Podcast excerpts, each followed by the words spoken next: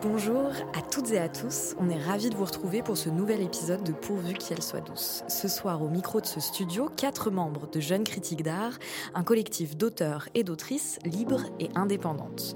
Depuis 2015, au sein de JCA, nous tâchons de repenser la critique d'art comme un genre littéraire à part entière et pensons l'écriture comme un engagement politique. Pour projet, on a souhaité penser à un format qui nous permettrait de vous livrer un petit bout de notre intimité en partageant avec vous les échanges qu'on a officieusement quand on se retrouve. Pourvu qu'elle soit douce, c'est donc une émission dans laquelle on vous propose un débat autour d'une problématique liée au monde de l'art, puis un échange consacré à une exposition.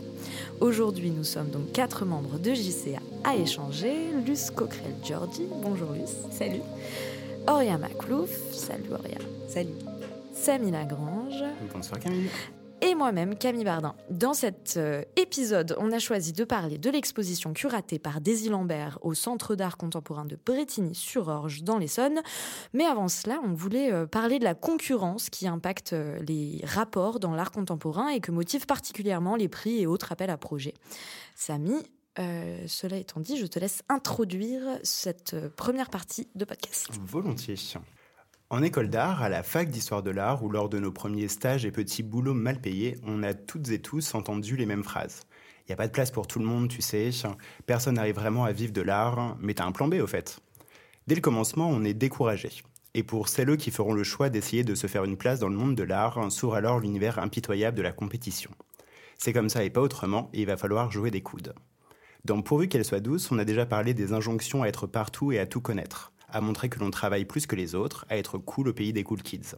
À cela s'ajoute une mise en concurrence institutionnalisée. Exposition, prix, résidence, récompense et appel à projet ne distinguent à chaque fois que quelques heureux élus. Il nous rappelle aussi à chaque fois que l'on ne se fait pas suffisamment, que l'on ne fait pas comme il faut, que l'on ne mérite pas autant que les autres, que l'on a encore loupé notre chance, que c'est pas demain qu'on ira fêter un truc au resto, qu'il va falloir continuer de galérer un peu. Ces injonctions ne sont pas propres au monde de l'art, mais comme partout, la compétition devient cruelle lorsqu'elle est l'écho de la précarité systémique. Pour conjurer le sort qui nous fait croire qu'on est nul parce qu'on n'a pas curaté une exposition au Palais de Tokyo, qu'on n'a pas été repéré par quelqu'un d'important, qu'on n'a pas gagné le prix du jeune artiste de l'année, on peut déjà essayer de partager nos expériences, nos frustrations et quelques-uns de nos espoirs.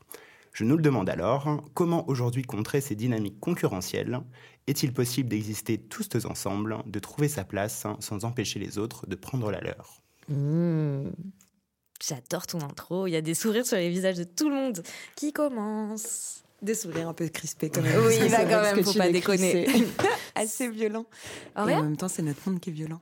Oui, moi je, je, me pose la question de savoir comment contrer ce système hyper concurrentiel, hyper capitaliste en fait, et hyper euh, bah, violent quoi. C'est une violence qui s'applique par-dessus toutes les autres violences qu'on subit aussi au quotidien, qui sont évidemment d'ordre économique, mais qui sont aussi d'ordre bah, beaucoup de choses qui touchent à notre légitimité, à nos corps, à nos pensées, à nos savoirs, à nos vécus, à tellement de choses différentes. Et ce système de prix, j'ai l'impression qu'il est tellement lié à l'histoire même du monde de l'art et du monde de l'art comme on le connaît aujourd'hui. Enfin, en France, bon, je refais ma petite historienne de l'art. Il y a toujours un petit passage. Il y a toujours ce passage, c'est vrai. mais bon, en France, on vit quand même sur euh, cet héritage du Grand Prix de Rome, de mm-hmm. l'Académie mm-hmm. royale de peinture et de sculpture, qui était pendant jusqu'à la Révolution française, et en fait, non, même plus tard, jusqu'aux impressionnistes, et à la toute fin du 19e siècle, l'Académie et les instances et les académiciens, des hommes blancs, bien, mm-hmm. bien lotis de manière générale et bien nés, euh, qui décidaient de ce qui était beau ou pas beau, ce qui avait le droit de recevoir un prix ou pas, ce les personnes qui avaient le droit d'en vivre de la peinture ou pas, qui avaient le droit d'aller à Rome. Donc le Grand Prix de Rome, c'était la consécration la plus ultime de toute carrière qui permettait du coup d'entériner complètement les, les, les, carrières de peintre absolu, que ce soit euh, avant la Révolution française auprès de la cour des rois et après la Révolution française auprès de la République et des différents, des différents régimes qu'on a connus, enfin que la France a connus à ce moment-là, quoi c'est compliqué de sortir d'un système mhm. qui est, ancré depuis si longtemps et duquel on essaye de, de, sortir au fur et à mesure, mais avec des institutions qui sont quand même toujours, même si elles se renouvellent, même si elles posent de plus en plus la question sur le débat public, qui sont toujours aussi héritières de cette économie-là, de ce système de reconnaissance par des gens que souvent, nous, en tant que travailleuses de l'art, artistes, critiques d'art, commissaires d'exposition, salariés aussi des centres d'art et des institutions, on n'est pas forcément toujours OK avec les principes, Mhm. avec les natures de ces personnes qui sont là pour décider de ce qui est bien ou pas, de ce qui doit être récompensé ou pas et de la manière dont tout ça doit être récompensé. J'ai apporté aucune réponse. Je pense Mhm. juste que c'est vraiment en compliqué. en tout Enfin, cas, euh, il y a un moment donné, tu dis euh, euh, qu'on essaye d'en sortir justement de cette, euh, de cette, euh, ce système-là. Mais est-ce que c'est vraiment le cas aujourd'hui? Justement, est-ce qu'on tâche vraiment? Est-ce qu'on est dans cette euh, je, je te lance doucement, Luce. Est-ce qu'on est justement dans cette perspective-là? Moi, c'est pas mon ce que je ressens. Qu'est-ce que toi, tu aurais à en dire, euh, Luce, là-dessus ou Bah, juste sur le faire un, un petit rappel, évidemment, euh, ce que tu viens de dire, Auria, il y avait cette dimension euh, publique, étatique. Euh, maintenant, il y a énormément aussi de fondations privées c'est qui ça. donnent des prix. Euh, il y a une multiplication énorme des prix, euh, à la fois aussi pour différencier certains médiums. Il y a des prix de peinture, de sculpture, de performance. Mais en même temps, il y a quand même toujours cet enjeu-là à aussi accumuler les prix. Parce que plus on accumule les prix, plus on accumule aussi la valeur monétaire et symbolique. Et il y a aussi une dimension qui est assez intéressante, qui est un basculement entre la reconnaissance d'une œuvre qui a déjà été créée ou euh, de quelque chose qui voilà euh, euh, s'est montré à un moment donné justement a été présenté à un jury et quelque chose qui maintenant en fait te permet de créer. Des fois, il y a des œuvres qui sont produites exprès pour pouvoir être présentées à un jury et le- la, la somme qui va être versée, en tout cas la, euh, ouais, le gain, ça va être la production, donc de l'argent pour avoir de la rémunération pour l'artiste ou pour le critique ou pour la commissaire et euh, pour euh, la production en tant que telle, c'est-à-dire l'achat des matériaux, des outils. euh.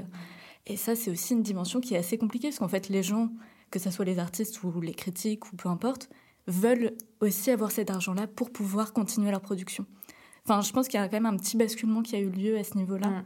où on reconnaît pas, euh, voilà, même la carrière d'un artiste. Là, c'est vraiment euh, pour euh, Ouais. continuer sa carrière. quoi. Tu parles de quoi comme prix quand tu, quand tu évoques ces... Bah, par exemple, le prix Marcel Duchamp, c'est ça. Bah oui, Il y a de l'argent qui est de- donné.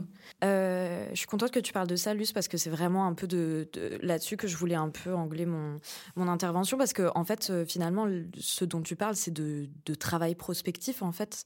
Et, et en fait, j'ai l'impression que c'est compliqué de lutter contre la concurrence ou le système des prix de manière générale dans l'art contemporain sans être la bonne poire un peu de ce système-là, euh, dans le sens où le problème fondamentalement, c'est que le secteur de l'art contemporain repose du coup sur la concurrence de ses actrices, que ce soit les artistes, mais aussi euh, les curateuristes, les lieux même entre euh, eux etc.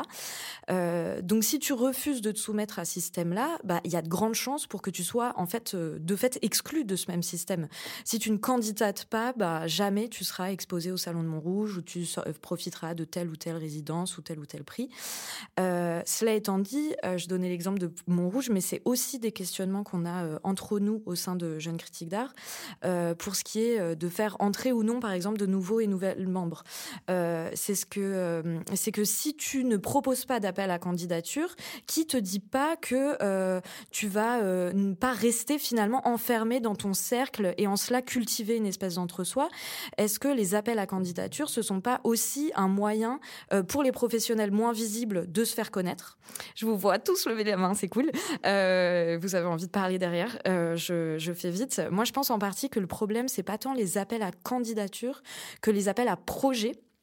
Parce que souvent, les appels à projet relèvent en fait du travail prospectif dont je parlais. Et euh, ça m'a fait penser, en fait, la notion, elle a été euh, pas mal euh, médiatisée il y a quelques mois, notamment à cause de Squeezie, qui en fait changeait, de, changeait de studio, tout simplement. Il allait bosser sur un, fond vert. et du coup, il, parle à sa communauté. Il dit, bon, bah les gars, moi maintenant, je vais bosser sur son fond vert. Donc du coup, je vais avoir, je vais faire appel à un ou une graphiste pour me faire du coup mon studio en 3D, etc. Machin. Donc s'il y a des graphistes dans ma communauté, euh, proposez-moi des trucs, euh, faites mon studio et euh, je prendrai le meilleur studio et évidemment il sera rémunéré. Le, le ou la graphiste sera rémunéré.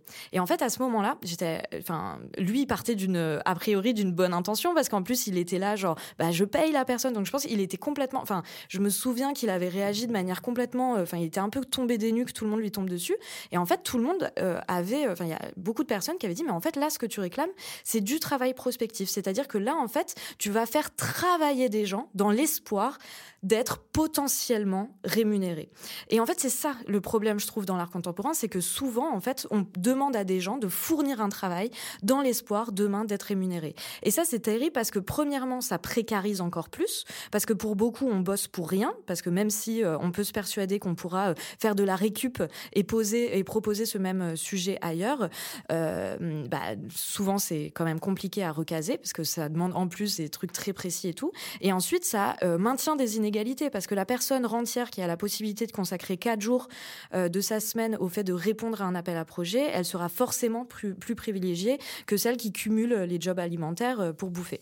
Donc, même si on se dit que ça peut offrir la possibilité à des gens de tryhard pour y arriver, etc., bah, rien nous dit que la personne qui candidate n'a pas payé un graphiste pour faire un beau portfolio, euh, un critique ou une critique pour lui écrire un super texte, etc.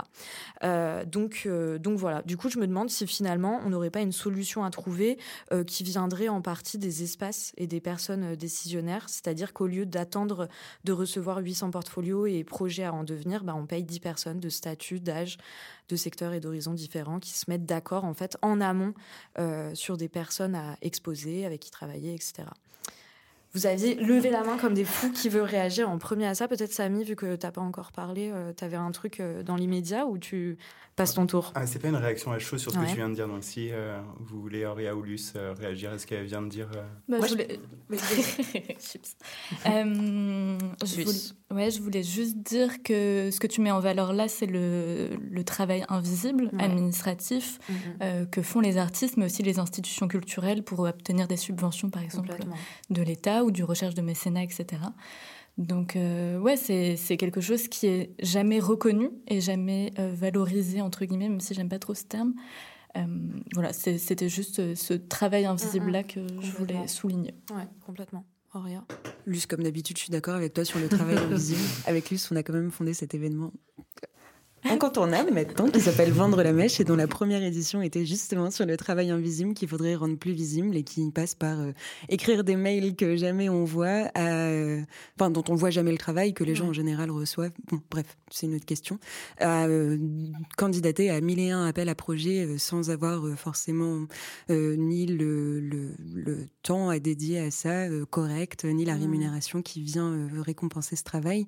Mais j'ai quand même l'impression que ce dont tu parles, Camille, entre appel à candidature et prix, c'est pas exactement la même. Euh, j'ai pas tant parlé des prix là. J'ai plus parlé des appels à projets en tant que. Bien sûr, mais comme justement le glissement s'est fait et qu'au départ on parlait des prix et qu'on est parlé, enfin qu'on a commencé, qu'on en vient à parler des appels à candidature, je pense qu'effectivement il y a une logique qui est la même à l'intérieur de ça, mm-hmm. c'est la reconnaissance et par qui elle est attribuée et qu'est-ce que tu es prêt à faire pour te l'avoir attribuée. Mm parce que, tu répondes à un appel à projet, à un appel à candidature quand il y a un poste qui s'ouvre dans un centre d'art, que ce soit au niveau du commissariat d'exposition, de l'admin, de la prod ou de la médiation, et qu'il y a 300 personnes qui candidatent plus encore quand c'est des institutions qui sont encore plus visibles et que tu sais très bien qu'à l'intérieur de ça, il y a des amis, des gens que. Enfin, bref, c'est aussi un autre rapport concurrentiel. Quand sont pipés, effectivement. Bien sûr. Mais, ce en tout cas, on parle de ce rapport concurrentiel qui est euh, très important et qui se joue à tellement de niveaux différents. Mais si on revient juste sur la logique des prix, je trouve que c'est quand même une logique un tout petit peu différente et il y a plus de manières, il me semble, de contrer cette logique des prix pour l'instant. En fait, je pense que c'est un travail qui doit se mener sur le temps long et de manière bah, euh, systémique comme toujours, parce que de toute façon, tous ces appels, tous ces prix, toutes ces reconnaissances sont de toute façon un peu des symptômes d'un système plus, euh, plus généralisé qui, qui tend à créer pas mal de violence, quoi. Mais sur ce système des prix en particulier, je pense que c'est plus facile de commencer par là pour essayer de déjouer tout un système. Et on en mmh. connaît quelques-uns depuis quelques années, des, des, des prix qui se sont déroulés où les les lauréats, les lauréates et les récompensés euh, enfin, finaux. En général, ça se passe comme ça. Dans les prix, vous avez d'abord une série de, de présélectionnés, de gens qui font une exposition. Je pense en particulier à deux exemples très précis, un français et un anglais, de deux envergures assez différentes. Le prix Utopie, qui a été fondé il y a trois ans, euh, et dont l'année dernière, les, la dizaine de lauréats et lauréates avaient refusé de se voir euh, Attribué, décerné Distingué. De se voir distingué, merci. Avaient refusé de se voir distingué à l'intérieur de cette présélection et sont restés à vouloir se partager euh, et ont écrit... Ça vient des finalistes, cette décision C'est ça, oui. Oui.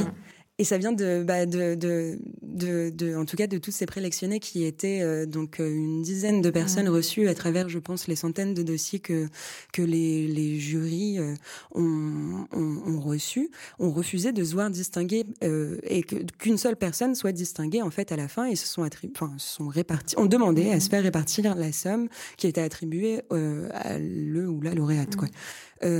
ça a posé aussi des scissions au sein des, des, des présélectionnés, puisque évidemment beaucoup de gens sont précaires à l'intérieur. Bah Tout le monde n'est pas forcément d'accord pour euh, se faire répartir. Euh, ouais, mais c'est difficile encore bah une fois. Bref, on dit vague. Mais l'autre exemple dont je voulais parler, c'était aussi un prix qui, pour le coup, a une consécration vraiment international et implanté depuis vraiment des dizaines d'années, le prix Turner mm, mm. en Angleterre. Et il me semble que c'était il y a deux ou trois ans également. Les, donc c'est comme le prix Marcel Duchamp, mais avec un peu plus de visibilité à l'international et un peu plus de, je sais pas, de poids pour euh, les artistes qui sont sélectionnés euh, et le rayonnement international. Bref, les quatre lauréats ont décidé de pareil pas se voir euh, distinguer et d'être bah, tous et toutes finalistes ensemble quoi et, d'être toutes et tous euh, pris de Turner euh, à ce moment-là. Très chic. Je pense que c'est chic et en même temps ça pose aussi plein de questions. Est-ce que du coup tous les... Oui, Samy, interromps-moi. c'est vrai qu'il faut faire comme ça, je vous le Samy a levé la main et Samy a eu la parole immédiatement. Non, c'est vrai du coup, à Samy? Ah, Samy, pour de vrai, en fait, je voulais poser ça. Sur, et je sur le même sujet, en plus, que c'est à ça que j'avais pensé euh, de, de, la même manière que, bah, que fait un point euh, histoire de l'art. Euh, j'avais prévu un point étude de cas. et c'est bah, aussi au prix Utopie que, que j'avais pensé en premier. Donc, pour rappeler, c'est un, un, prix qui travaille à la reconnaissance, à la valorisation et à la déprécarisation du travail des artistes LGBTQIA.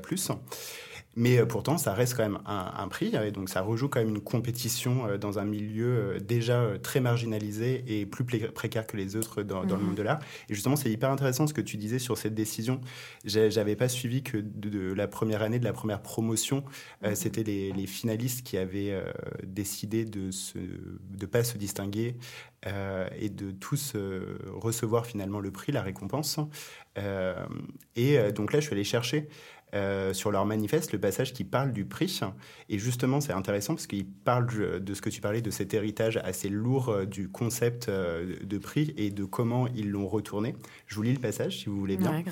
Bien que décrié pour son format historiquement inégalitaire, nous revendiquons ce terme que nous nous réapproprions pour l'utiliser à des fins utiles. Réinvestir ce mot est politique. Le prix Utopie se veut équitable. Il prend la forme d'un appel à candidature avec à la clé une exposition collective réunissant 10 artistes sélectionnés par un jury pluridisciplinaire et transgénérationnel.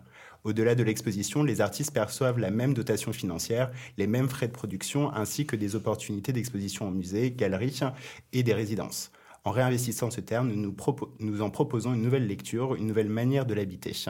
Le recours au prix est avec un moyen pardon, le recours au prix avec il y a des fautes de... C'est pas moi, c'est est un moyen euh, d'encourager et d'accompagner des artistes qui ont peu ou pas accès à des espaces institutionnels et euh, de, aux grands rendez-vous euh, culturels. Avec le prix Utopie, nous célébrons les 10 artistes sélectionnés de la même manière. Donc c'est intéressant de savoir que finalement, ils se sont également réappropriés une décision qui n'était pas la leur, mais qui mmh. venait des, des, finalistes. Et surtout, ce que je trouve intéressant, c'est que là, ce qui est dit, c'est qu'on se réapproprie consciemment le terme comme un outil de résistance mmh.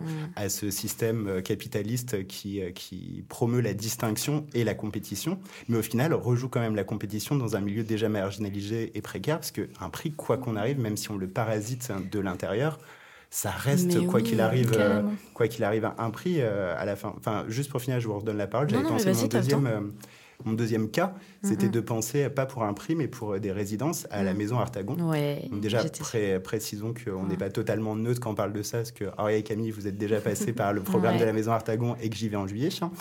Euh, mais du coup, ce qui est une offre de, de résidence qui permet trois fois par an à une cinquantaine d'actrices du monde de l'art de venir travailler euh, quelques semaines dans le Loiret, sans obligation de rendu. Donc, qui sont déjà trois bons points. Mm, C'est-à-dire que c'est un appel qui court trois fois l'année, donc qui permet euh, d'enlever cette dimension événementielle de souvent une fois par an ou une fois tous les deux ans d'avoir un grand prix qui fait participer plus de, enfin, à peu près entre 40 et 50 euh, professionnels du monde de l'art à chaque fois, donc déjà qui brasse assez largement et qui évite la compétition euh, et la distinction d'un seul lauréat ou lauréate.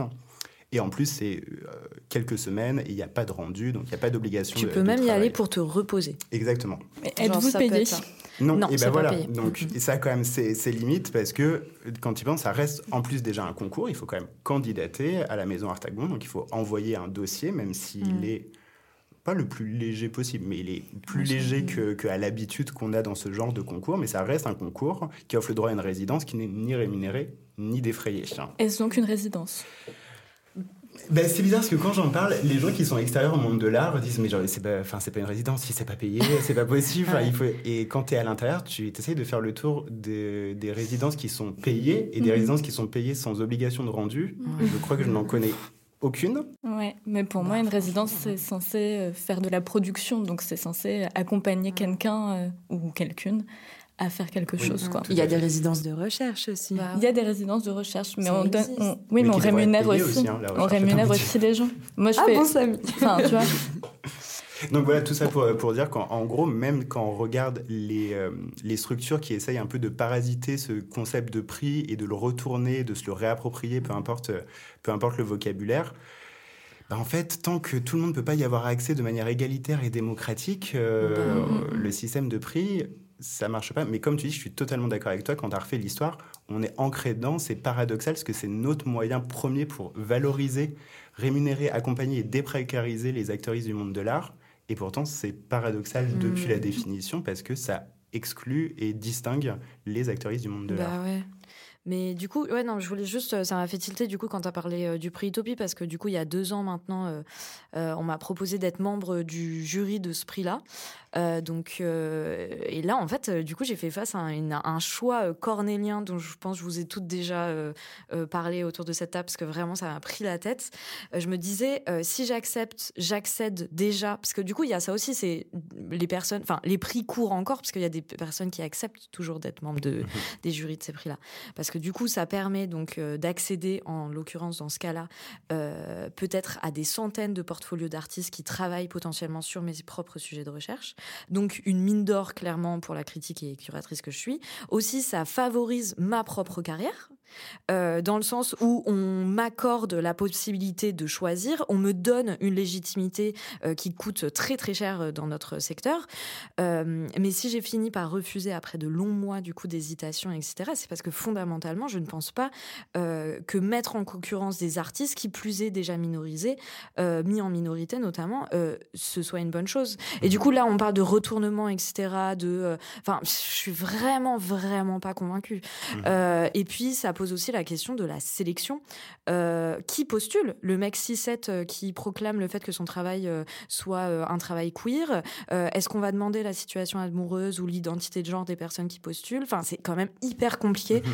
Et du coup, enfin voilà, bref, c'était un truc perso, mais en vrai, je, je suis toujours, je sais toujours pas quoi faire de ce prix-là, et je suis vraiment pas convaincue que ce soit une bonne solution et que le, la pirouette de euh, on retourne le truc pour pour se le réapproprier, ce soit une bonne chose, sachant que c'est aussi notre travail de de d'envisager aussi de nouvelles manières de faire et de nouvelles manières, euh, enfin voilà, d'envisager le, le, notre travail tout simplement. Auréa, du coup. Camille, je suis contente que tu abordes ce sujet des jurys, puisque je pense que c'est aussi un des traits les plus problématiques des prix. Mm. Par qui tu veux être jugé, par Bah qui tu veux être récompensé. En général, quand tu postules à un prix, tu connais pas encore l'organisation du jury qui Ouais. est révélée quelques semaines, quelques mois après, parfois après que la clôture pour candidater à Mhm. ce prix Mhm. ait été sélectionnée. Et là, on parle des prix qui sont attribués de manière publique auxquels il faut candidater, mais il y a aussi des prix qui sont attribués genre dans l'ombre où il y a des personnes qui sont chargées d'être les rapporteuses, de présélectionner des gens. Ah, ça Ouais, mais en même temps, je te vois souffler, Camille, mais de l'autre côté, au moins, ça ne demande pas aux gens de préparer tout ce travail de portfolio, Ah oui, t'as tout ce travail de. Oui, Et Je sais pas de si ça peut être une piste.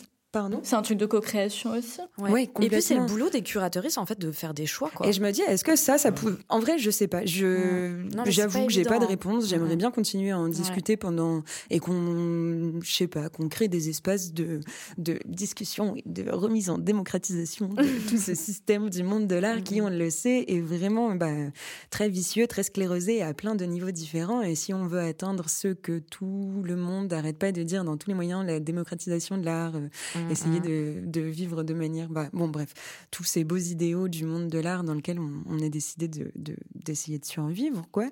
La question des jurys, elle pose quand même beaucoup de problèmes et je trouve que c'est aussi ça qui distingue les prix des appels à candidature ou des appels à. Enfin, juste euh, des, des- des candidatures à un poste aussi. Enfin. tu sais pas par qui tu vas être jugé, tu sais pas par quelle institution. Parfois, tu sais par quelle institution et c'est d'elle que tu veux obtenir la reconnaissance aussi. Je pense que c'est un problème aussi en soi. Et du coup, ça me fait poser la question pourquoi est-ce qu'on continue à postuler à des prix? Je pense que c'est ce que vous avez évoqué plus tôt. Et moi, je vois trois enjeux vraiment principaux. C'est d'un côté ce besoin de reconnaissance, qui en fait, on a beau dire ce qu'on veut, il reste quand même assez inévitable. Je pense qu'il est mmh. entretenu par énormément de choses et à tellement de niveaux qui dépassent aussi le simple monde de l'art. Mais ce besoin de reconnaissance, c'est un peu pour l'estime de soi, c'est un peu pour euh, son regard euh, sur soi, sur le monde de manière générale, avoir le sentiment d'intégrer une communauté, un monde, une société, d'être quelqu'un d'important. Et c'est complètement, je pense, Bon, il n'y a rien qui est naturel, tout est toujours construit, mais bon, ça vient quand même d'un truc mmh. comme ça. De l'autre côté, il y a ce besoin évidemment d'économie, Évidemment qu'un prix, ça va t'apporter de la visibilité et ou de l'argent. Mm, mm. Ça va être un pont forcément dans ta carrière, institutionnelle ou... Euh, parce qu'en général, c'est plutôt comme ça que tu as choisi le côté institutionnel ou plutôt marché de l'art et qui sont bon, parfois liés, mais très souvent, en fait, très poreux, quoi. Euh, troisième, point. J'ai levé trois doigts. J'ai levé trois doigts. Tu nous as Attends, pardon, teasé un troisième point, donc là... Euh, Reconnaissance, argent gloire, beauté, et l'amour. Bon, je me souviens plus exactement de mon troisième point, mais je dirais que c'était peut-être un mix des deux, entre argent et reconnaissance et économie. Et en fait, juste genre, euh, bah, continuer d'exister et continuer de croire que tu peux vivre de ce, de cette économie-là aussi. Et, et à l'intérieur de tout ça, ça se mêle. Bref, tout ça pour dire, j'ai aucune réponse à comment contrer ce système de prix à part euh, juste les supprimer complètement et faire en sorte de subventionner tous les artistes de la même manière, en créant par exemple l'intermittence des artistes et des commissaires d'exposition et des critiques d'art, et arrêter, mm, mm. tout à fait. On peut parler aussi de ça, monde nouveau, qui n'est pas forcément un système de prix aussi, mais en exemple de contestation qui a été ultime, on peut parler de cette soirée de contestation qui a eu lieu au Beaux-Arts de Paris au moment de l'inauguration de l'exposition des projets lauréats de Monde Nouveau édition 2021-2022, où euh, des étudiants, des étudiantes et des... C'était le Massico, euh, Snap CGT et euh, la Puce. Et des syndicats du monde de l'art, car ils existent quand même, rejoignez-les. on dénonçait euh, bah, cette, euh, on dénonçait tout en, bref, leur manifeste est trouvable sur internet. Cherchez-le, il est important. J'arrête parce que j'ai dépassé mon temps de parole. Merci. Luce, à ton tour. Euh, ouais, je crois que j'avais deux choses à dire. la première, c'était aussi une étude de cas. C'est celle de, donc tu parlais tout à l'heure du, du, salon de Montrouge, Camille. Il y a Florence Young qui a été euh, qui a été à un moment donné dans ce salon et qui en fait a fait euh, une œuvre un peu euh, humoristique, mhm. Provocatrice, où en fait elle a refusé un peu ce système-là, même si elle a, elle est quand même, elle a quand même accepté d'être dans ce salon, mhm. puisqu'elle a demandé à une, une chef de venir faire vendre comme un traiteur quoi dans, mhm. dans le salon et les gains qu'elle a reçus grâce à cette location en fait d'espace à, cette chef cuisinière, elle a euh, distribué les gains à l'ensemble des euh, participants, participantes du Salon de Montrouge. Et donc il y avait quelque chose contre l'élitisme, justement, et réattribution de l'ensemble des prix, euh, en disant que l'œuvre, c'était, il me semble, le prix Young, il n'y a pas de perdant. Trop bien, ok.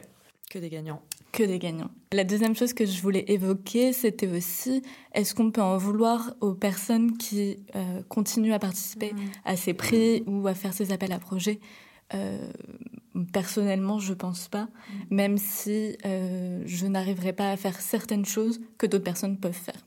Mais je pense que son l'éthique de chacun chacune mmh. est aussi parfois différente, ou on met le curseur en tout cas de manière différente. Voilà. Samy.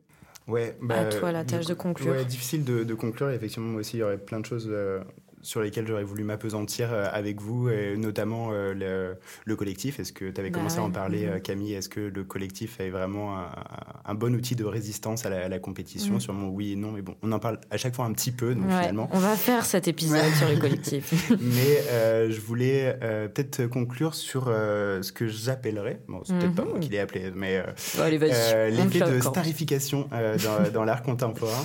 Ça c'est bizarrement la première chose à laquelle j'ai pensé quand, quand on a réfléchi à ce sujet. Parce que même s'il y a vraiment, on le sait, plein de personnes qui sont compétentes, qui font plein de trucs euh, dans, dans, ce monde de l'art, que ce soit des artistes ou, des professionnels du monde de l'art, les institutions de tout ordre se rabattent constamment sur les quelques étoiles montantes du moment, sur euh, des personnes qui ont été récemment adoubées par un prix ou une certaine médiatisation et on les dirige ainsi en stars du microcosme de l'art contemporain et elles trustent à un moment donné toutes les opportunités du milieu sur une période de quelques mm. mois ou de quelques années sont de tous les prix. On parlait des prix euh, de pas savoir qui va nous juger. Euh, souvent, il y a toujours mm, la mm. même personne pendant trois ans, c'est très bien qui, est, qui est Elles sont de tous les prix, de toutes les expositions, de toutes les conférences. Euh, et du coup, les artistes et les professionnels de l'art euh, talentueux sont partout. Et pour moi, ne miser que sur quelques-uns ou quelques-unes relève d'une stratégie qui est assez fainéante de la part des mmh, mmh, institutions, qui privilégie l'effet de com à une vraie proposition artistique qui, si elle est réussie, de toute façon se distinguerait même sans tête d'affiche. Mmh. Donc c'est une solution assez euh, light, mais bah c'est déjà un état d'esprit à avoir de tout simplement euh, penser à faire tourner parce que si on fait les choses bien, bah, ça marche et donc du coup on n'a pas besoin de toujours capitaliser sur les mêmes personnes. Oh. Et, et, de... C'est trop beau ce que tu dis. c'est trop beau. J'aimerais trop que ce soit trop vrai aussi, mais c'est un petit peu ça ma conclusion. J'aimerais bien que ça soit trop vrai, que ça soit aussi facile à dire qu'à faire, mais euh, c'est pas si simple. C'est une Comme bouteille à, la mer. C'est pas mal. Moi, ça me va de finir là-dessus. Très bien. Est-ce que je peux lancer désormais Auréa pour notre deuxième partie euh, d'épisode? Ça vous va? Allez. Dans cette deuxième partie du podcast, on parle d'une exposition, celle qui a lieu en ce moment au CAC Bretigny, Centre d'art contemporain à Bretigny-sur-Orge, en plein cœur des Sons, euh, et qui fermera le 1er juillet. Ça nous laisse quand même pas mal de temps. Oui, pour une fois. Le titre de l'exposition, qui a été commissarié par Daisy Lambert, est Partir du muscle. C'est une référence à la philosophe politique Elsa Dorlin et à une théorie qu'elle propose dans son livre Se défendre, une philosophie de la violence. Partir du muscle, c'est partir d'un élément invisible derrière la peau du corps, les affects et les sensations. Et c'est la façon dont on peut, par eux, éprouver des phénomènes de lutte, de peur et de violence. Dans sa note d'intention et dans son texte d'exposition, disponible sur Internet et dans le communiqué de presse, Daisy Lambert mentionne également le principe d'autodéfense différée, qui a été aussi théorisé par Elsa Dorlin. C'est le fait donc de réagir et de se défendre contre les violences subies dans un autre temps que celui dans lequel elles ont eu lieu. C'est à partir de ces deux éléments et de la résidence curatoriale que Daisy Lambert a menée pendant un an et demi dans le centre d'art qu'elle a formulé cette exposition. Daisy Lambert a été invitée en résidence de recherche et de production rémunérée par le Centre d'art contemporain de Bretigny. Elle a été invitée donc à investir le lieu, à y réfléchir, à y enrichir et à y dérouler sa pensée. Et elle a invité à son tour des artistes. Elle s'est fait accompagner elle-même par les équipes du Centre d'art. Elle a été en relation avec elle et eux, avec leur vie quotidienne, celle du Centre d'art, mais aussi celle des publics qui viennent ou qui ne viennent pas au CAC Bretigny mais aussi avec ses actions plus cachées du grand public, l'éducation artistique et culturelle et les ateliers de médiation que mènent certains des artistes, certains et certaines des artistes invités par les lieux. Euh, dans des espaces qui sont différents de celui de l'exposition, dans des collèges, dans des lycées, dans des prisons, dans des écoles, dans, dans des associations. Mmh. Ce sont des missions sur lesquelles on ne communique pas beaucoup dans les communiqués de presse qui annoncent les expositions, mais qui sont en réalité la moitié, ou plus parfois, de la vie des centres d'art. Et je trouve que c'est intéressant de le noter. Bref, c'est le fruit de tous ces éléments qui est proposé dans le parcours qu'a pensé Daisy Lambert. Elle les envisage donc comme une généalogie, elle le dit dans son texte encore une fois, des stratégies d'autodéfense et des manières dont les corps des artistes qu'elle a côtoyés ont habité les espaces dans lesquels ils ont circulé, comment ils ont interagi avec d'autres corps, comment ils ont répondu ou résisté aux corps notamment des institutions dans lesquelles ils ont circulé. C'est difficile de mettre à plat un travail d'aussi longue haleine que celui qui a été mené pendant un an et demi, qui est parti dans autant de directions différentes. C'est donc difficile aussi pour l'exposition d'exprimer tout ça en un seul parcours qui est nécessairement figé, avec des œuvres terminées, même si les textes disponibles ici et là, il n'y a pas de cartel dans l'exposition, il faut donc aller les chercher, même si ces textes nous disent que certaines œuvres sont toujours en cours. Bref, toutes ces rencontres ont donné un parcours très hétéroclite, à l'image des différentes manières de résister aux différentes violences que l'on peut subir tous les jours, dans le monde de l'art et dans celui plus large qui l'entoure, qu'elles soient raciales, classistes, sexuelles ou tout en même temps. Et une dernière partie de toute petite description, juste pour mentionner les artistes qui sont présents dans cette exposition et les pratiques qui vont aussi bien de la vidéo à la peinture, l'installation, le DJing, la publication, le dessin ou encore la performance. On trouve dans ce parcours, qui quand même a une très jolie scénographie, qui lit les œuvres ensemble en même temps qu'elle les laisse exister les unes de manière autonome. On trouve Zine Andrieux et Fanny Swatso, Geneviève Dieng, Samir Lagotière Achouane et Trésor, Projet 51, Elsa Prudent, Sacha Ré, Johanna Rocard et Sunseed. J'ai beaucoup parlé, donc je vais vous laisser réagir peut-être et commencer je sais pas si c'est parce que j'ai lu en face de moi, mais du coup, je t'ai vu euh, faire des, des grimaces, des sourires, ça et là, comme ça. Donc, est-ce que tu veux commencer euh... Ouais. Euh, bah, je trouve que ce que tu dis là, Auria, en tout cas, ce qui m'interpelle, mhm. c'est euh, le fait que l'exposition soit vraiment très, très liée aux résidences, aux différentes résidences qui ont eu cours dans ce centre d'art. C'est quelque chose qui est invisibilisé la plupart du temps. je trouve que c'est assez beau, par exemple, qu'il y ait euh, des pièces qui ont été produites euh, dans le centre d'art à partir d'ateliers, comme c'est le cas pour la vidéo de Johanna Rocard. C'est des choses qui sont euh, belles à voir. Moi qui travaille en production, c'est quelque chose qui, en tout cas, me, ouais, me, rend joyeuse. Quoi. Mm-hmm. Donc je pense que c'est en tout cas le point le plus positif que j'ai pu noter en tout cas, c'est peut-être un peu dur de le dire comme ça, mais de, de l'exposition, même si je trouve que les pièces qui sont présentées euh, sont, sont, très chouettes à plein de, à plein de niveaux et à plein d'endroits. Mais euh, j'avoue que je suis pas tellement d'accord avec toi au niveau de la scénographie. je, suis, un petit peu euh, sur ma fin à ce niveau-là. Je trouve que c'est une exposition qui parle justement de choses qui m'intéressent, le corps, les sensations, les émotions, la rébellion, les rituels. Mais en même temps, il y a quelque chose qui m'a semblé très désincarné.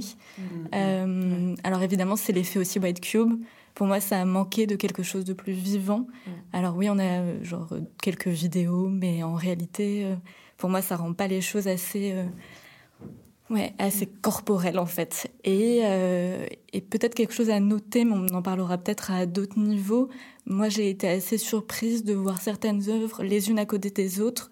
le dialogue pour moi était parfois incompréhensible, voire un peu mal amené. Je pense notamment, par exemple, au projet de, euh, à Projet 51, euh, dont euh, le témoignage, les témoignages sont assez forts, qui parlent justement de femmes qui sont en prison, avec justement quelque chose de très rituel, performatif, et juste à côté la playlist de Johanna Rocard, qui est quelque chose qui est très léger.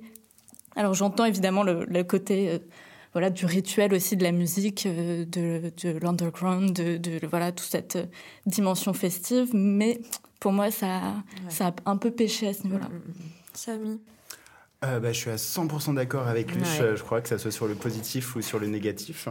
Euh, effectivement, alors la première chose qui m'a qui m'a interpellé, c'est que c'est euh, selon moi une exposition qui s'offre vraiment pas facilement, mm. mais qui se mérite. Elle est extrêmement pauvre scénographiquement, selon moi aussi, et très précautionneuse dans, dans, sa médiation. Alors évidemment, il y a, il y a des difficultés à, à l'immersion qui s'expliquent par, par des des choses extérieures qui tient à un espace en plateau qui est vraiment pas facile à investir. On mm. est directement dans, dans les œuvres dès qu'on passe la porte, donc mm, mm. C'est un peu dur de, de, se projeter. On ne sait pas où est l'espace d'accueil par rapport à l'espace d'exposition. Euh, le sujet est complexe. Hein même si tu l'as très bien expliqué, euh, c'est déjà euh, un concept qui, qui de, donc, je sais pas si tu, tu l'as dit aussi, mais elle part du concept de corpo literacy. Non, je l'ai pas dit. Ouais, tu peux nous expliquer, s'il te plaît. tu as fait un refus d'obstacle, quoi. Moi, je misais sur l'introduction pour que du coup, le, concept soit, explicité, mais, en, gros, c'est de repenser. Alors, j'ai toi, tu as le, petit fascicule parce oui, que c'est juste un, en plus on a un pas concept euh, qui vient d'un auteur dont j'ai pas le nom. Un curateur en fait. Ouais. Et euh, du coup qui déplace le, qui déplace euh, d'ailleurs ce sujet, ce concept un peu plus loin d'Elsa Dorlin, qui est un petit peu un, topos du, du, moment. Et donc, du coup, là, c'est le concept de corpo literacy qui est théorisé par Bonaventure So Benjeng Ndikung. J'espère que je, je, prononce bien. Et donc, du coup, euh, c'est une notion, je cite le, texte, du coup, qui s'inscrit dans une pensée décoloniale, c'est-à-dire dans un effort critique à, prendre de la distance avec des savoirs et modes de pensée systémiques, hégémoniques et dominants. Il s'agit d'interpréter euh, les corps comme une plateforme qui acquiert, stocke et diffuse des connaissances différentes de celles produites par la pensée. Donc en gros, c'est, euh, je vais très mal, je, m'excuse auprès de la commissaire, je, vais, très très mal. T'es bien courageux, je trouve. le, le, reté, le pas le rethéoriser du tout. Ah, le rethéoriser.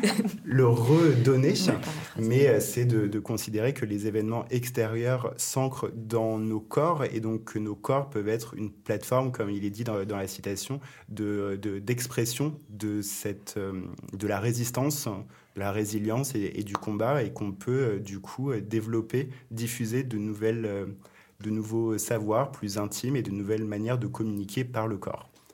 Donc c'est un concept qui est en soi euh, très intéressant mais très complexe, donc du coup qui n'est pas facile à aborder avec une exposition euh, euh, finalement assez courte. Mm. donc à la base, avant, j'étais en train de, retrouver plein d'excuses à, la difficulté d'immersion dans, cette, dans cette exposition. Il y a aussi le truc, le truc fou Pardon, moi aussi, je suis un peu.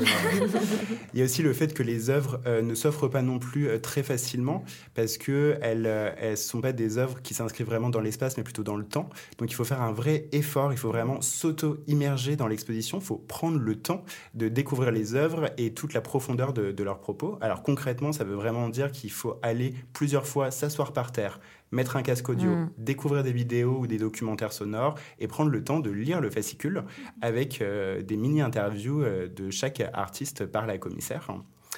Et une fois qu'on a fait ça, il y a des trucs qui sont vraiment intéressants, je trouve. Les artistes ont des angles très précis et très pointus d'entrer dans, dans, le sujet. On n'essaye pas de faire un tour d'horizon euh, de tous les corps en résistance, mais on entre dans le sujet par des thèmes choisis et éclectiques. Euh, perso, moi j'ai beaucoup aimé par exemple, je crois que t'en, en parlais, euh, toutes les œuvres qui se réapproprient euh, le rituel comme outil de résistance, mm.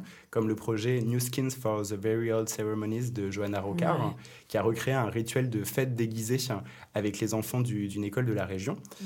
Donc pour elle, le, rituel et les fêtes sont une forme de résistance à, l'oppression ou à la crise, à toutes les peurs en fait, que tend à, nous confisquer le système capitaliste et qu'il faut savoir retrouver et célébrer à nouveau. Moi, je trouve ça hyper cool, hyper beau, et hyper euh, joyeux et hyper empouvoirant. Mais euh, juste euh, pour finir, franchement, je pense que j'aurais quand même eu besoin d'un autre travail de scénographie. Alors, je sais pas si c'est vraiment un choix de la commissaire ou un manque de mm. budget qui vient directement du, centre, du centre mm-hmm. d'art. Euh, moi, personnellement, je suis un petit peu fainéant. J'ai euh, besoin d'être pris par la main euh, mm-hmm. pour plonger dans un monde que j'ai ensuite envie de découvrir et d'explorer. Donc, je pense que Camille, tu, vas en parler, mais il y avait des, trucs un petit peu simples pour, l'immersion. Pour répondre encore sur un truc que tu disais, Luce, je pense qu'il y avait un truc aussi à faire. Alors, je ne veux pas réinventer l'exposition, hein, c'est facile de, mm-hmm. critiquer, d'arriver après, de critiquer facilement avec des bonnes idées après que tout un travail de plusieurs années ait été monté. Mais par exemple, vu qu'il y a beaucoup d'œuvres euh, qui euh, se découvrent avec un casque et qui font la part belle au son et à la vidéo. Moi, je pense qu'on aurait pu euh, penser à un accompagnement avec un casque en mode mhm, visite mhm. audio de musée, même si ça peut paraître très banal et, un petit peu caduque, mais je pense que ça aurait vraiment marché dans un truc beaucoup plus immersif. Et même t'en parlais aussi, il y, a, une œuvre avec des chansons de Johanna Rocard aussi, et je pense qu'on aurait pu aussi penser à un accompagnement musical parce que la, musique a un terrain euh, d'expression des luttes et des résistances hyper important, enfin des luttes et des résistances par rapport au corps hyper important en ce moment. Donc je pense que même un truc immersif par le son aurait vachement bien marché. Après, je pense que je suis totalement mm. matrixé par l'exposition Pierre et Gilles et la philosophie il y a quelques années qui m'a fait réaimer euh, la musique qu'il y a dans les expositions. Euh, mais voilà, en gros, voilà. Juste sur la musique, c'était une toute petite incise pour dire que c'était aussi l'objet de cette performance qui a été menée le jour du vernissage par. Sensid euh, et qui justement incarnait ça, euh, ce rituel de résistance euh, possible à travers la musique. Petite incise, c'est terminé. mais c'était merveilleux. Bravo, Cynthia. Ben non, mais bah du coup non, mais je, je vais, je vous rejoins complètement là-dessus, euh, dans le sens où euh, j'étais un peu déçue également euh, par la scénographie qui a été proposée, parce que en fait j'ai ressenti, j'ai eu la sensation tout au long de la visite de l'exposition que c'était avant tout une exposition pensée par une chercheuse plus que par une expo, enfin que qu'une curatrice en fait, alors que Daisy Lambert, on le sait, est une curatrice, elle mène un travail. Enfin, j'avais très très très très hâte de voir cette exposition parce que euh, je suis euh, euh, de, loin son travail. Enfin, je suis assez, comment dire, curieuse de voir ce qu'elle ce qu'elle allait proposer. Donc, j'avais vraiment hâte. Mais voilà, j'ai un peu eu cette, cette sensation-là, à savoir que dès qu'on rentrait dans le centre d'art, toutes les œuvres s'offraient à nous. Il y avait presque aucun espace de repli, aucun espace un peu plus intime, etc. Je suis rentrée dans l'espace et je ne savais même pas en fait par où commencer parce que j'étais direct dans cette grande salle que je voyais d'emblée toutes les œuvres et que je ne sentais pas de gestes particuliers de la curatrice qui pouvait jouer avec les perspectives, avec les différents points de vue ou que sais-je. aussi, j'ai trouvé qu'on n'avait peut-être pas assez pensé la monstration de, certaines œuvres dans le sens où, par exemple, le documentaire audio dont tu parlais, Luce, réalisé donc par le collectif 51, qui est un groupe de 12 femmes qui s'est constitué au sein de la maison d'arrêt de Fleury-Mérogis. Euh, c'était un documentaire du coup de 17 minutes qui était pile à l'entrée du centre d'art, sans assise. Pour l'écouter, fallait euh, vraiment être debout devant la porte à regarder je ne sais où. Et, euh, et ça, j'ai trouvé que c'était un peu dommage parce que j'aurais peut-être préféré écouter ça dans un espace moins exposé, plus confidentiel ou en tout cas plus protégé des regards et du passage. Donc voilà, le bémol, euh, je voulais parler au début de tous les points positifs, mais juste vous êtes parti là-dessus, donc voilà. Mais après, on n'a pas trop de temps, mais j'ai quand même, en fait, euh, si je, ce que j'ai préféré, en fait, c'était globalement comme vous, c'était l'œuvre de Johanna Rocard qui était juste euh, folle. Mais euh, je vais, je vais te laisser, Auria, faut qu'on fasse vite. Je te laisse et peut-être que je, je reviendrai sur cette œuvre que j'ai trouvée trop trop bien. Oui. Effectivement, je suis complètement d'accord avec vous, même si j'ai trouvé la scénographie jolie et assez inclusive et qui permettait de naviguer facilement à l'autre. Il y a aussi un truc de quand tu découvres les œuvres, le contexte est tellement important et j'avoue que moi je les ai découvertes, enfin j'ai rencontré cette exposition au moment du vernissage, donc elle était hyper habitée. Le CAC Bretigny, c'est quand même pas l'endroit le plus fréquenté du monde tous les jours, mais comme la vie de beaucoup centres d'art, hein, c'est pas du tout pour lui jeter la pierre, c'est juste que voilà.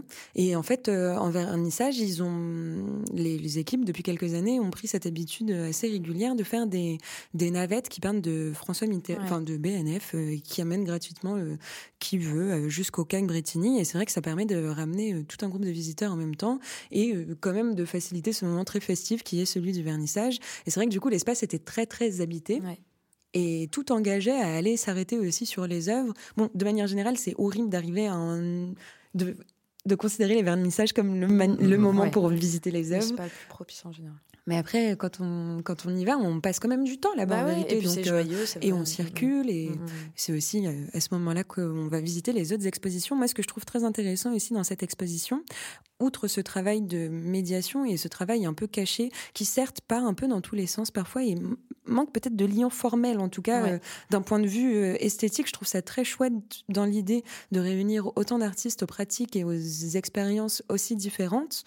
C'est vrai que dans le fond, fond, fond, et dans la forme et dans l'aspect visuel qui se présente, qui est quand même la première chose qui se présente pour n'importe qui qui rentre dans une exposition, est-ce que tu es séduit, séduite ou pas par euh, la dimension esthétique du truc? Est-ce que ça te donne envie de rentrer? C'est vrai qu'il y a des moments où c'est un peu hard, et je suis d'accord avec toi, Luce, aussi, quand tu parlais de cette juxtaposition parfois un peu, je dirais pas malhabile, mais en tout cas parfois un peu déconcertante, quoi. Bref, tout ça pour dire je veux pas jeter la pierre sur des jeunes artistes, des jeunes commissaires qui sont encore au tout début de leur pratique et qui visiblement ont encore, euh, ben, ont déjà fait un parcours ah, et des recherches euh, assez, assez exceptionnelles, euh, assez pointues et qui, j'espère, sauront entendre aussi ces retours qui, j'espère, ont été assez constructifs aussi pour pouvoir penser aussi peut-être ça de. En tout cas, c'est un espace qui pousse à la discussion. Bref, tout ça pour dire, moi, cette dimension de la médiation et de l'éducation artistique et culturelle et de sortir un peu ce qui d'habitude remplit beaucoup plus les notes de subvention, les comptes rendus de, mmh. de choses que à la fin de, bilan de, de l'année, les centres d'art remplissent pour pouvoir retoucher leurs subventions et pour pouvoir continuer leurs activités et pour pouvoir bah, bah, continuer à faire venir des publics qui auraient jamais, jamais, jamais le réflexe naturel, encore une fois avec des guillemets, mais de venir dans ces centres d'art. Bref, montrer ce travail et, euh, et voir les vraies œuvres d'art aussi, et pas juste les comptes rendus d'ateliers que ça, ça permet de créer.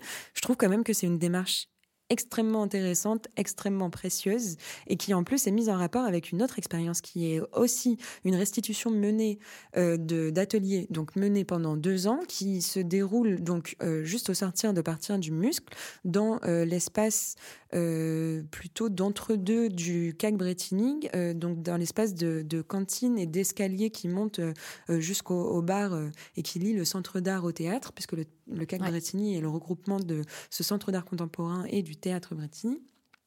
C'est une exposition qui s'appelle Elger et qui est la restitution de deux La restitution de conversations sur deux années d'ateliers artistiques en institution menée avec euh, pas mal d'artistes, de partenaires, d'intervenants, d'intervenantes euh, euh, qui ont œuvré dans ce territoire du cœur et sonne. juste pour les nommer, puisque c'est toujours important de nommer les gens. Juliette Baudenès, Morgane Brian-Amdan, Laura Burukoa, Pauline Le Serre, Vinciane Mandrin, Zoé Philibert et des amateuristes et partenaires du territoire. Et l'exposition a été commissariée par Faline Allard et Céline Poulain, donc euh, voilà, ça a été donc une publication à l'origine qui est d'ailleurs très très belle. De et qui est disponible gratuitement. Et qui est disponible gratuitement et qui est aussi, il me semble, disponible numériquement. Bref, en tout cas, une très jolie édition qui revient du coup sur euh, euh, des questions, des discussions, différentes formes de, de, de, différentes interrogations qu'on peut avoir sur euh, tout ce qui est transmission du savoir. Comment est-ce que tu pratiques un atelier? Comment est-ce que tu transmets une connaissance d'une personne qui est censée être bah, la sachante à une personne qui est censée être l'ignorante. Bref, toutes ces questions sont posées sont parfois répondus, parfois pas répondus, un peu comme ce qu'on a l'habitude de faire aussi, mais je trouve que c'est important de visibiliser ces questionnements intérieurs, qui plus est sur un sujet qui malheureusement intéresse pas du tout autant de monde que ça devrait, la médiation culturelle, qui est quand même la clé et qui est quand même, si les centres d'art avaient pas leur public, est-ce qu'ils continueraient d'exister avec juste nous, les professionnels du monde de l'art, qui bah, sommes déjà des personnes hein. hyper précaires? Ce serait trop triste. On ne peut pas faire des expositions que pour les commissaires d'expo, quoi. ou que pour les artistes. Bon, bref, tout ça pour dire, je trouve que cette exposition a énormément de positifs et encore plus dans l'ensemble de tout ce qui se propose au CAC Bretigny. Mais c'est vrai que toutes ces ambitions affichées, y compris dans le livret que du coup Daisy Lambert euh, et les équipes du CAC Bretigny ont constitué euh, pour accompagner l'exposition, toutes ces ambitions, elles se manifestent comme ça, mais comme tu le disais, Samy, c'est dommage qu'il faille aller les chercher aussi mm. profondément pour quelque chose qui est ben, justement de l'ordre autant du quotidien. Et il y a une espèce de tension qui n'est pas complètement résolue entre tout ça. Et le livret est vraiment super. On y trouve des, ben, des interviews, des entretiens qui sont menés avec tous les artistes, la commissaire d'exposition, et qui expliquent beaucoup, beaucoup de choses sur les œuvres et sur ce qui ne se voit pas des œuvres.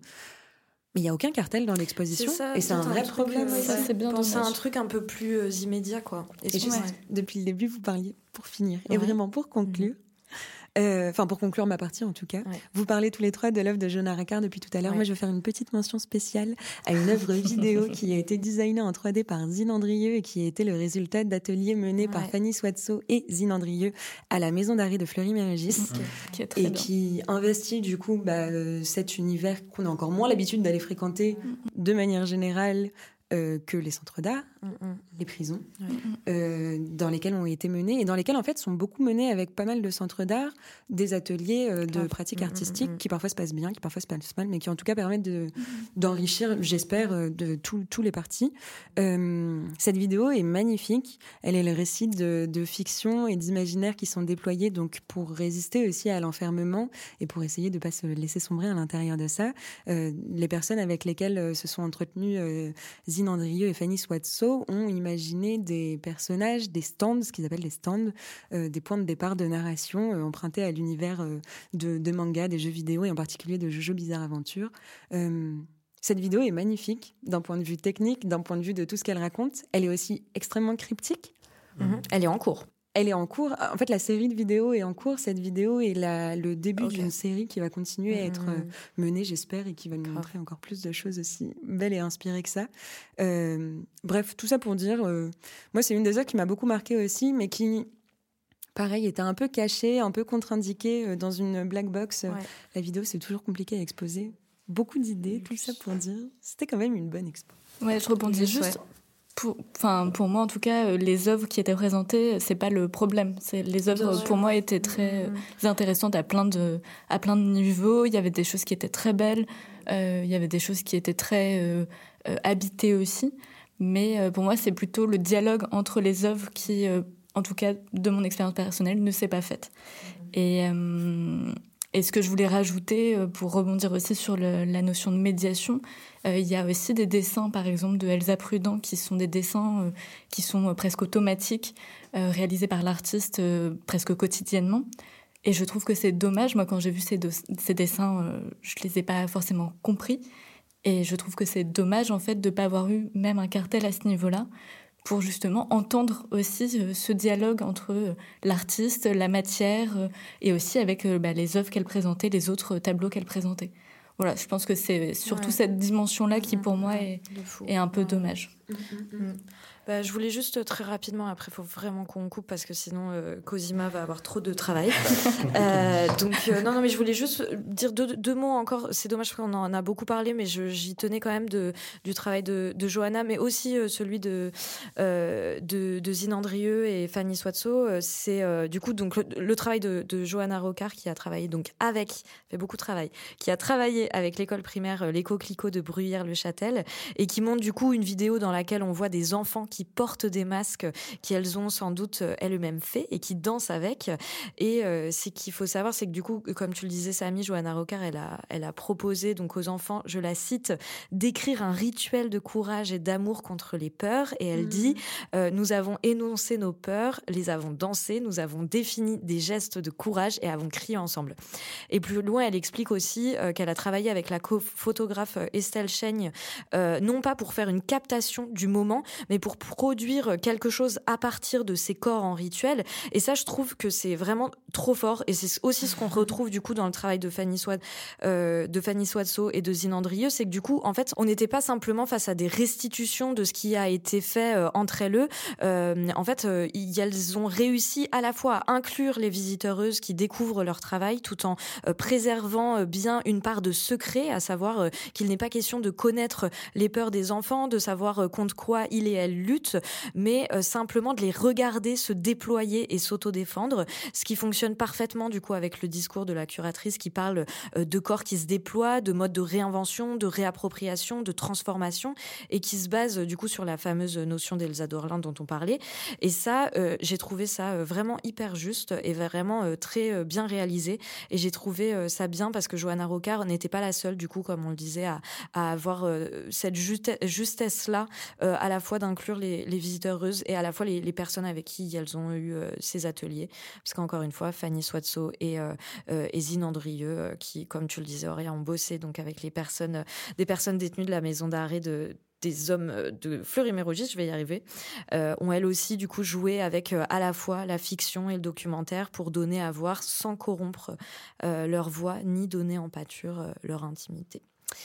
Voilà, je voulais trop prendre deux minutes là-dessus encore. Désolée, Cosima, encore. Je veux pas qu'on finisse tous les épisodes en s'excusant à Cosima. Qui pour nous à l'oral comme ça. Ouais, ouais, bah c'est ça. Non, mais t'inquiète. En fait, à chaque euh, fin d'épisode, je finis par m'excuser auprès du coup de Cosima euh, Delac, qui est donc euh, la personne qui retranscrit les épisodes euh, pour nous.